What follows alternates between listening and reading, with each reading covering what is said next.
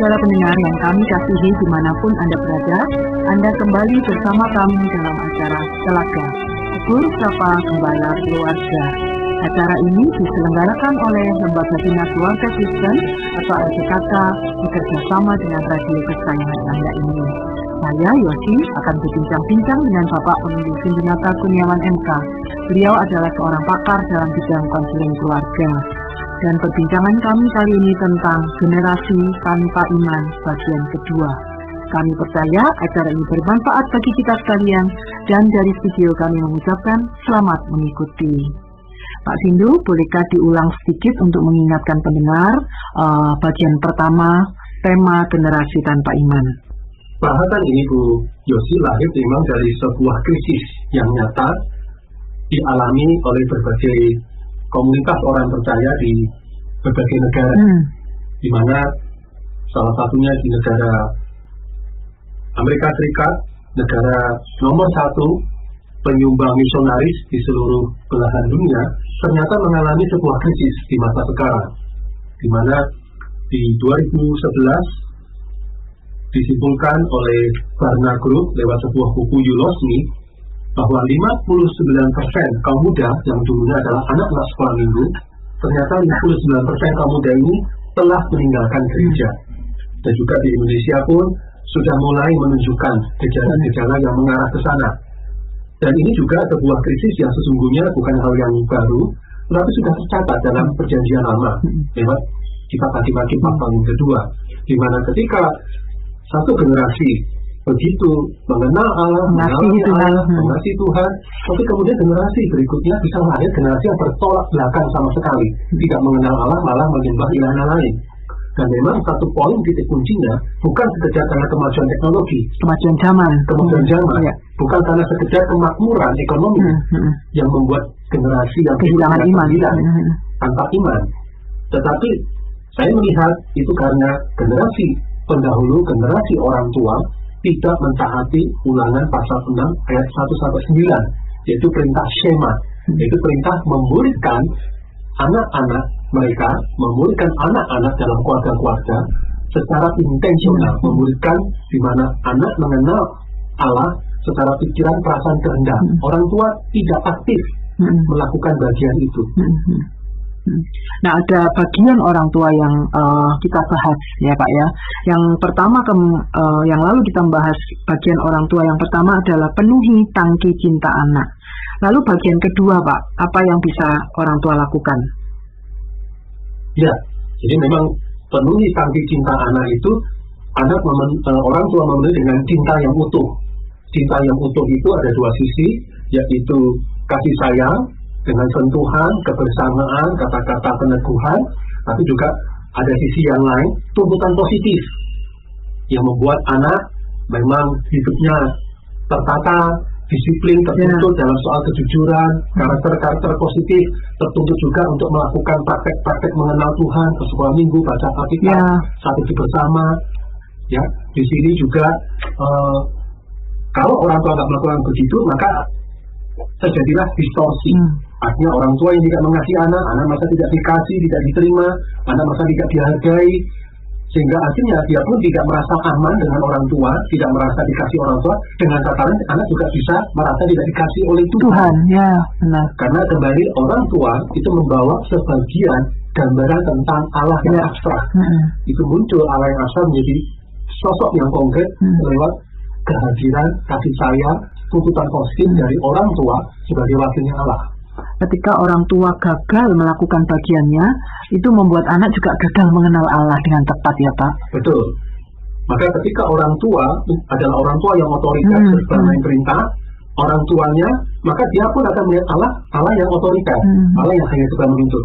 Ketika orang tua mengabaikan anak, menghindar melecehkan anak, maka anak pun akan mempunyai gambaran secara bawah sadar. Hmm. Allah itu juga kejam. Allah kejam. Jahat sama saya ya, ya Pak. Hmm. Allah yang tidak bisa diduga. Hmm. Ketika orang tua tampil menjadi orang tua yang penuh tuntutan, hmm. aturan, hiper religius, apa-apa Tuhan, Tuhan, Tuhan. kamu firman, firman. Ya, ya. Hmm. tanpa dibarengi dengan bahasa kasih sayang hmm. orang tua, akhirnya dia pun juga melihat Allah itu adalah Allah yang suka menghukum, hmm. sulit mengampuni. Ketika orang tua tampil sebagai sosok yang pasif, tidak ada komunikasi, sekedar kasih uang, sekedar ngirim anak ke sekolah, bahkan orang tua sibuk sendiri tidak ada komunikasi secara hangat, maka anak pun akan lebih mudah melihat figur Allah sebagai figur yang ya Allah maha kuasa, Allah itu dahsyat hebat, tapi Allah itu nggak tertarik dengan Hmm. diriku. Aku terlalu kecil untuk Ya. diperhatikan oleh Allah yang maha besar itu. Ketika orang tua serba lemah, serba menuruti apa kemauan anak-anaknya, men- men- mengikuti kemauan pasangannya, Hmm. maka dia pun juga melihat Allah itu baik, Hmm. Allah itu eh, penuh perhatian, tapi sebenarnya nggak berdaya, dia nggak sanggup menolong saya. Hmm. Nah inilah dia.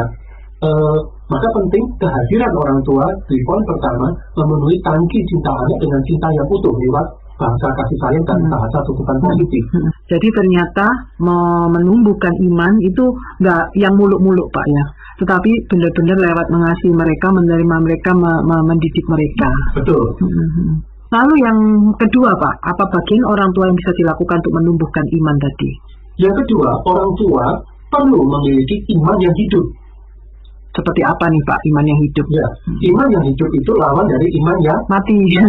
kalau kita ingat di dalam surat eh, Yakobus, Hmm. iman yang mati adalah iman yang bagaimana?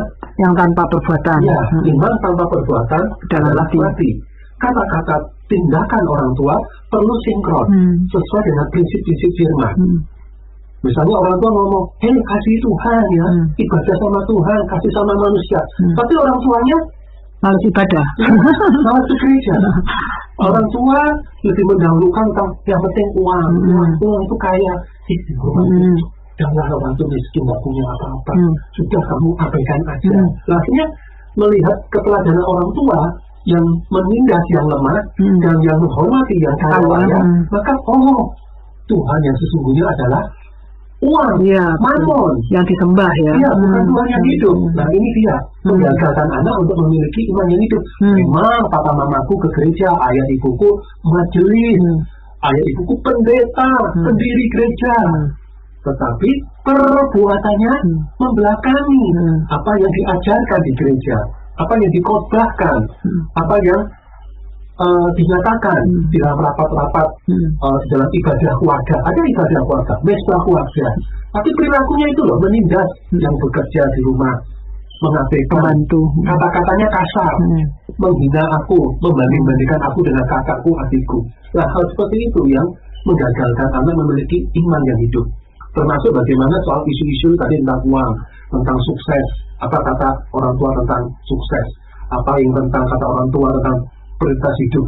Bagaimana ketika orang tua berhadapan dengan krisis, ketika dihina, Hmm, hmm, hmm. ketika orang tua dizolimi, ketika orang mengalami orang tua mengalami penderitaan, bagaimana ketika orang tua dimusuhi, bagaimana sikap orang tua terhadap perbedaan suku, Hmm. agama, ras antar golongan, Ya. apakah orang tuaku diskri- diskriminatif. Hmm. atau menghormati orang apa pun golongannya, sukunya, agamanya, bagaimana ketika orang tuaku sedang mengalami kesedihan, Kesakitan. kesakitan Ya, hati, responnya apa? responnya apakah meledak Ya.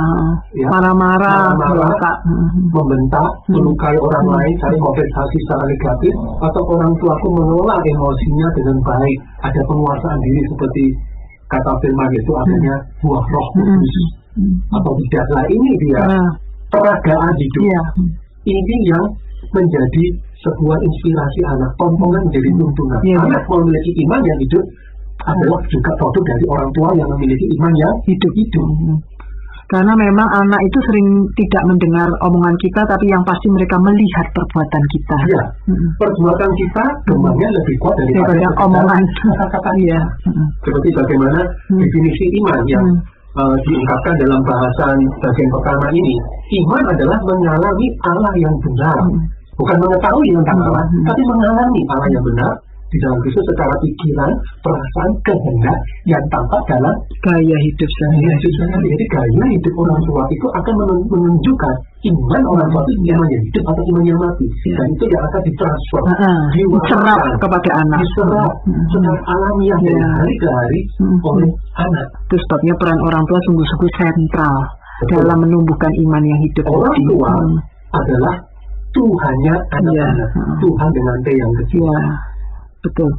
Selanjutnya Pak, Yang ketiga, bagian orang tua Bu Yosi adalah aktiflah membuka jalan anugerah iman anak. Seperti apa ya Pak itu?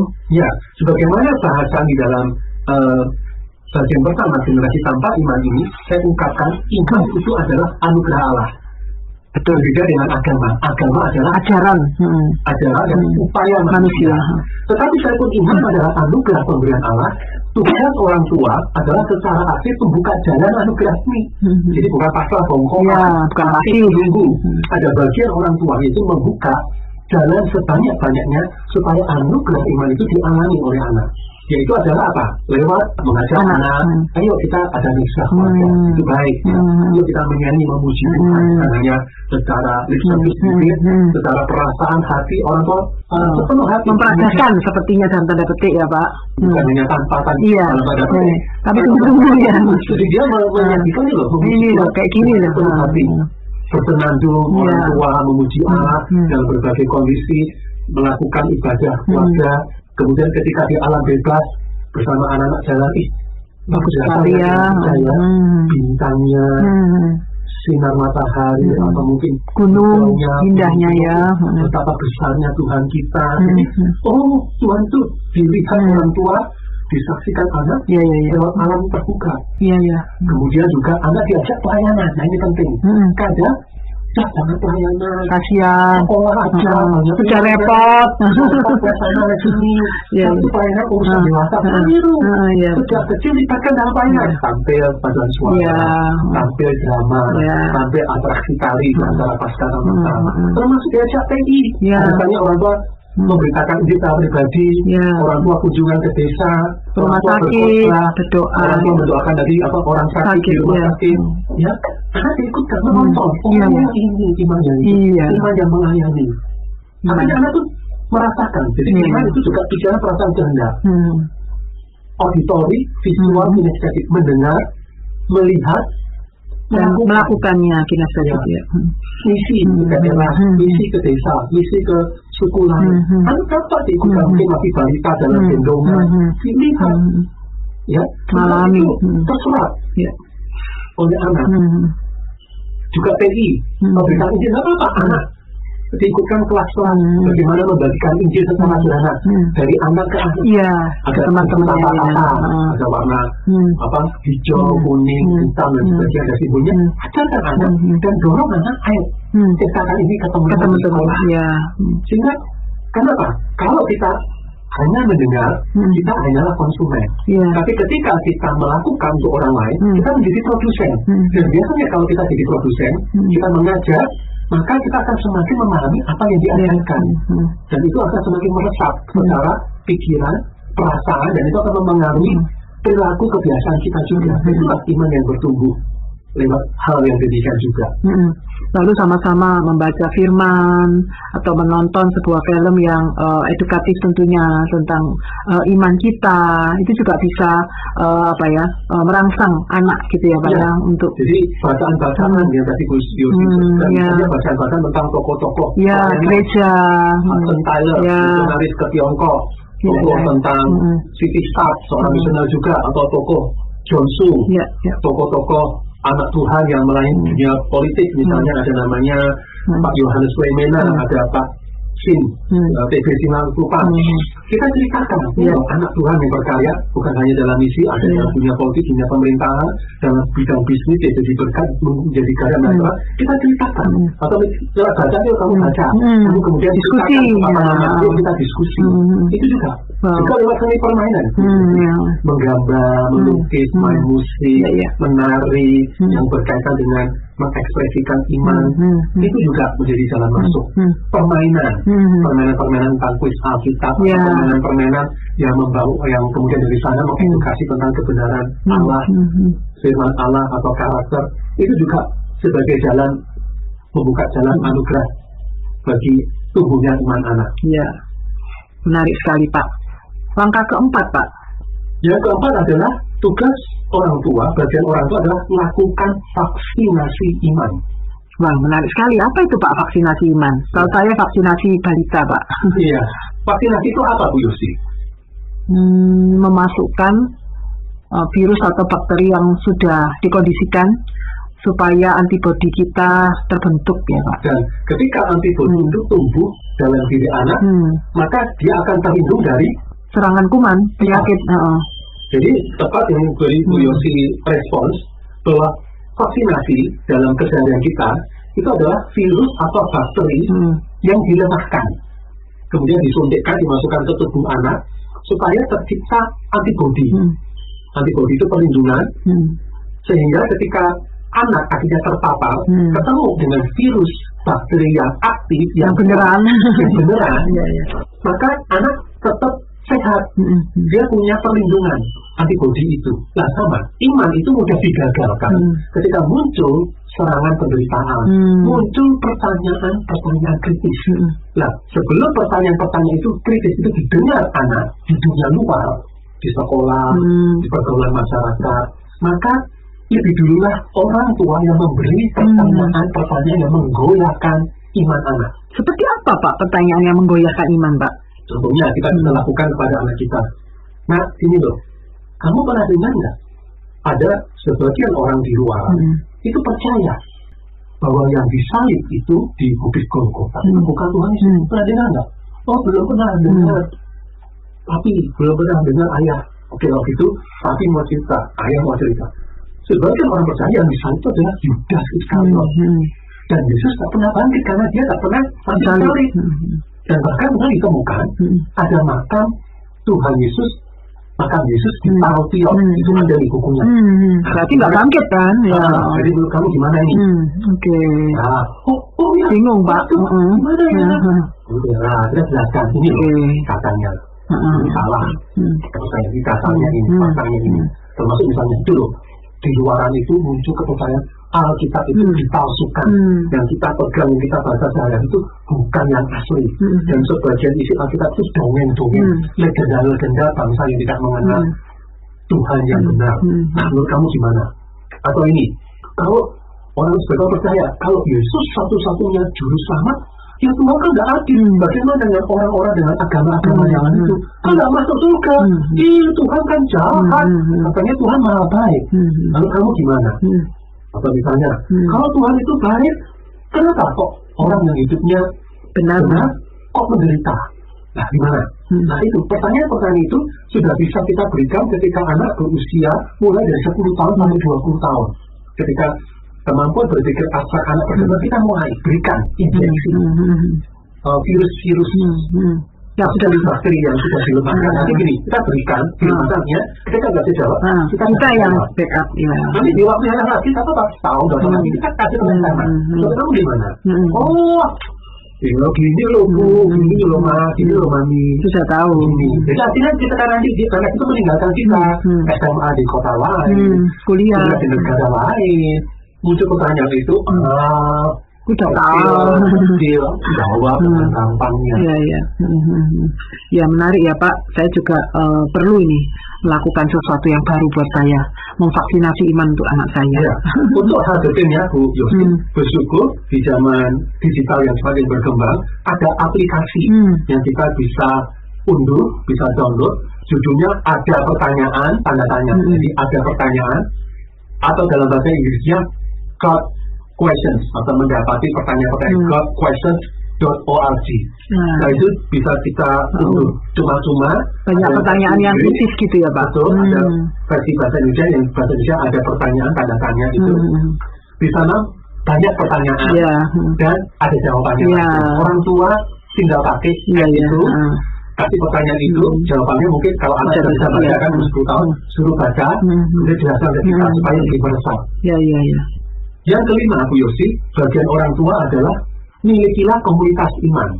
Jadi begini, Bu Yosi, membangun iman anak itu adalah kerja bersama. Hmm. ada orang tua, Allah dan anak. Bagaimana orang tua menolong anak mengalami Allah. Dan untuk itu orang tua bisa mendaya gunakan tim sukses Hmm. yang terdiri dari guru sekolah, guru sekolah minggu, atau ketika anak memasuki masa remaja, pembina remaja Hmm. di gereja, atau pembina persekutuan siswa di sekolah, atau teman-teman sahabat-sahabatnya anak kita, dan anggota tubuh khususnya, kerjasama lah. eh gimana kabar Hmm, anakku di hmm, sekolah hmm. minggu Ya, betul. kecil ini Hmm. di kelas besar ini Hmm. di kelas apa namanya ada kelas Yerusalem Hmm, ya. tanya sama gurunya Hmm. gimana Hmm. menurut kamu Hmm. ada kesulitan apa Ya. Tanya ke guru di sekolah "Eh, Kita gimana?" proaktif ya Pak. Iya. Hmm. Jadi bukan hanya tanya pelajaran akademik Ya, di sekolah, bisa juga tanya perilakunya, Hmm. bagaimana sikapnya, Hmm. karena sikap perilaku itu juga ekspresi dari iman. Iya betul. Kita bisa waktu anak itu masih remaja, Hmm. eh, siapa teman-temannya, teman-temannya kadang apa kita traktir, Hmm. kita traktir, Ya. kita ajak ibadah bersama, Ya. kita akhirnya teman-temannya juga suka Hmm. kalau ngajak anak-anak kita Hmm. berperilaku buruk dan kriminal. Ya. Jadi ini sama papanya dia ini Hmm. traktir kami, ajak berdoa, Hmm. mendoakan Hmm. kami, sehingga akhirnya sungkan kalau mengasihin buruk Yang aneh-aneh ya. kita jadikan tim sukses termasuk ketika masa remaja mungkin orang anak semakin sudah merasa nggak nyaman dikontrol orang tua Iya. tugas orang tua mengendur Hmm. kontrol itu Iya. karena memanfaatkan siapa yang dikasih Support system tadi, sahabat-sahabatnya, ya. guru Guru- orang guru, ya, betul. guru siapa yang disukai Hmm, nah kita dekat tanya gimana eh titip ya Hmm. saya kalau Hmm. ada pertanyaan eh titip tolong Hmm. ingatkan ini ke anak saya Hmm. ini Hmm. komunitas iman Hmm. anak butuh didukung Butuh ditumbuhkan komunitas iman ya Pak ya. Ya. Hmm. Maka dalam ini Bu Yosi, memang akhirnya anak itu adalah sebuah medan uji kesetiaan orang tua atas mandat Tuhan. Hmm. Medan uji seperti apa Pak? Jadi begini, apakah orang tua setia kepada anak yang Tuhan Hmm. karuniakan, kepada kepercayaan Tuhan berikan, seperti perumpamaan talenta. Hmm. Itu juga bisa kita kenakan pada anak. Pada parenting Hai ya hambaku yang baik dan setia, aku telah percayakan ke- kepadamu satu anak. Hmm. dan engkau telah setia melipat gandakan iman anak Hmm. tersebut, maka masuklah dalam kebahagiaan Tuhanmu. Demikian juga, aku telah percayakan padamu lima anak, dan kelima-limanya sudah engkau didik Hmm. dengan sepenuh kasih sayang, tuntutan positif, sehingga mereka tumbuh mengenal aku dengan benar. Dan mereka bisa memengaruhi dunia ini. Hmm. Hmm. Di buat pemerintahan, bisnis politik Ya. untuk aku, maka engkau adalah hamba baik dan setia. Hmm. Mari masuk dalam kebahagiaan Tuhanmu Ya. Hmm. di surga. Hmm. Nah ini kan, anak itu bukan beban, Ya. tapi juga ujian. Iya. Apakah kita setia atau tidak terhadap mandat ilahi Hmm, ini? hmm, hmm. Karena itu sebagai orang tua ada tanggung jawab yang luar biasa ya Pak. Ya, Ada tindak lanjut lagi Pak buat orang tua nggak? Eh, bagaimana kalau misalnya terjadi hal-hal yang tidak kita inginkan, tetap ada tantangan, ada kesulitan, tiba-tiba kita mendapati anak kita memberontak misalnya, kan tidak semua berjalan lurus ya sesuai dengan rencana kita. ya. Kalau terjadi beberapa krisis, maka memang tugas kita kasihlah pertolongan. Hmm. Jadi jangan menutup diri. Kalau menjadi diri yang sehat, kita punya garis ke atas, garis ke Bawah.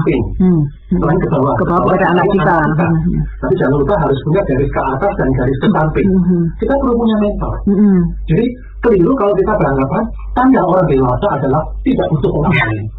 Tidak mungkin ya Pak. Nah, Hmm. Jadi orang yang dewasa, orang yang matang itu Hmm. bergerak dari tahap independen Hmm. menjadi tahap interdependensi. Hmm. Dari tahap yang mandiri masuk ke tahap saling bergantung Hmm. dengan orang lain. Jadi Hmm. kita dibutuhkan orang lain, Hmm. tapi kita juga membutuhkan, Membutuhkan, orang lain. ya, Itu oke. adalah pembimbing, mentor, Hmm. teman-teman sebaya yang Hmm. sepergumulan. Hmm. Jadi carilah pertolongan, datanglah ke konselor. Hmm. Jadi, jadi jangan nunggu masalah Jangan malu. empat, stadium empat Ya, sudah kronis sudah sulit dipecahkan ya Pak. Iya. Jadi Hmm. dan sebelum itu terjadi, Hmm. tindak lanjut bagi kita orang tua adalah mari berilah diri dimuridkan secara intensional Hmm, hmm, hmm. terlebih dahulu untuk kita bisa memuridkan anak-anak kita. Bisa tadi beberapa fase, aduh saya kan bukan lulusan sekolah teologi, Hmm, hmm. gimana melakukan vaksinasi iman. Hmm. Nanti takut nanti pertanyaannya itu salah, apalagi jawabannya. Iya. Hmm. Wah, tidak. Saya menyadari ya, Hmm. saya kan tidak punya iman yang hidup. Hmm, hmm. Saya tahu beberapa bagian, tapi perilaku saya kok bertentangan. Nah, itu belum terlambat. Hmm. Justru kalau kita sudah menyadari posisi kita semakin eh, tidak positif, carilah pembimbing untuk memuridkan kita mengenal Allah, mengenal firman-Nya, Hmm. supaya kita bisa mengenal Allah, mentaati firman-Nya Hmm. dengan baik. Ya. Dengan seperti itu, maka kita akan punya kuasa untuk mentransfer Ya. iman yang hidup itu pada anak-anak kita. Hmm. Bahkan ini jauh lebih baik kalau sudah dilakukan sebelum kita punya anak, Ya. sebelum kita menikah. Sudah diperlengkapi. Iya, Hmm. jadi mari bagi uh, setiap kita bahkan yang masih remaja, masih kuliah, masih pemuda-pemudi, carilah pembimbing. Hmm. Ikutilah pemuritan secara intensional, pemuritan yang saja dan remaja, supaya kita punya iman yang hidup dan bertumbuh. Hmm. Baik Pak Sindu, wah sangat penting ya peran orang tua dalam uh, membangun generasi yang beriman. Bisa nggak untuk menutup Bapak memberikan benang merah dari bagian pertama dan kedua sekaligus uh, pesan terakhir buat para pendengar?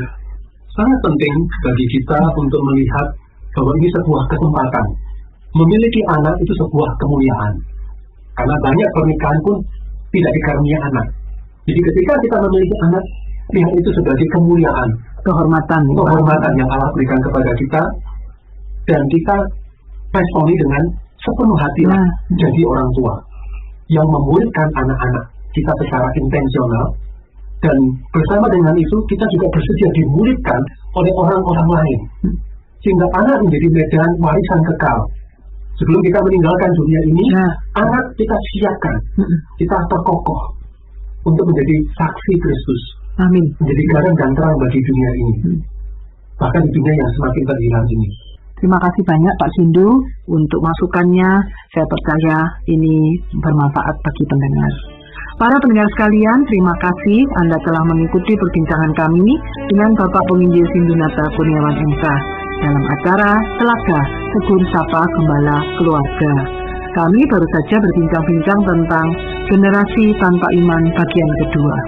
Bagi Anda yang berminat untuk mengetahui lebih lanjut mengenai acara ini, silakan menghubungi kami lewat surat. Alamatkan surat Anda ke Lembaga Bina Keluarga Kristen atau LBKK, Jalan Cimanuk nomor 56 Malang. Atau Anda dapat mengirimkan email ke telaga@telaga.org. Kami juga mengundang Anda mengunjungi situs kami di www.telaga.org. Saran-saran, pertanyaan, serta tanggapan Anda sangat kami nantikan. Akhirnya dari studio, kami mengucapkan terima kasih atas perhatian Anda dan sampai jumpa dalam acara telaga yang akan datang.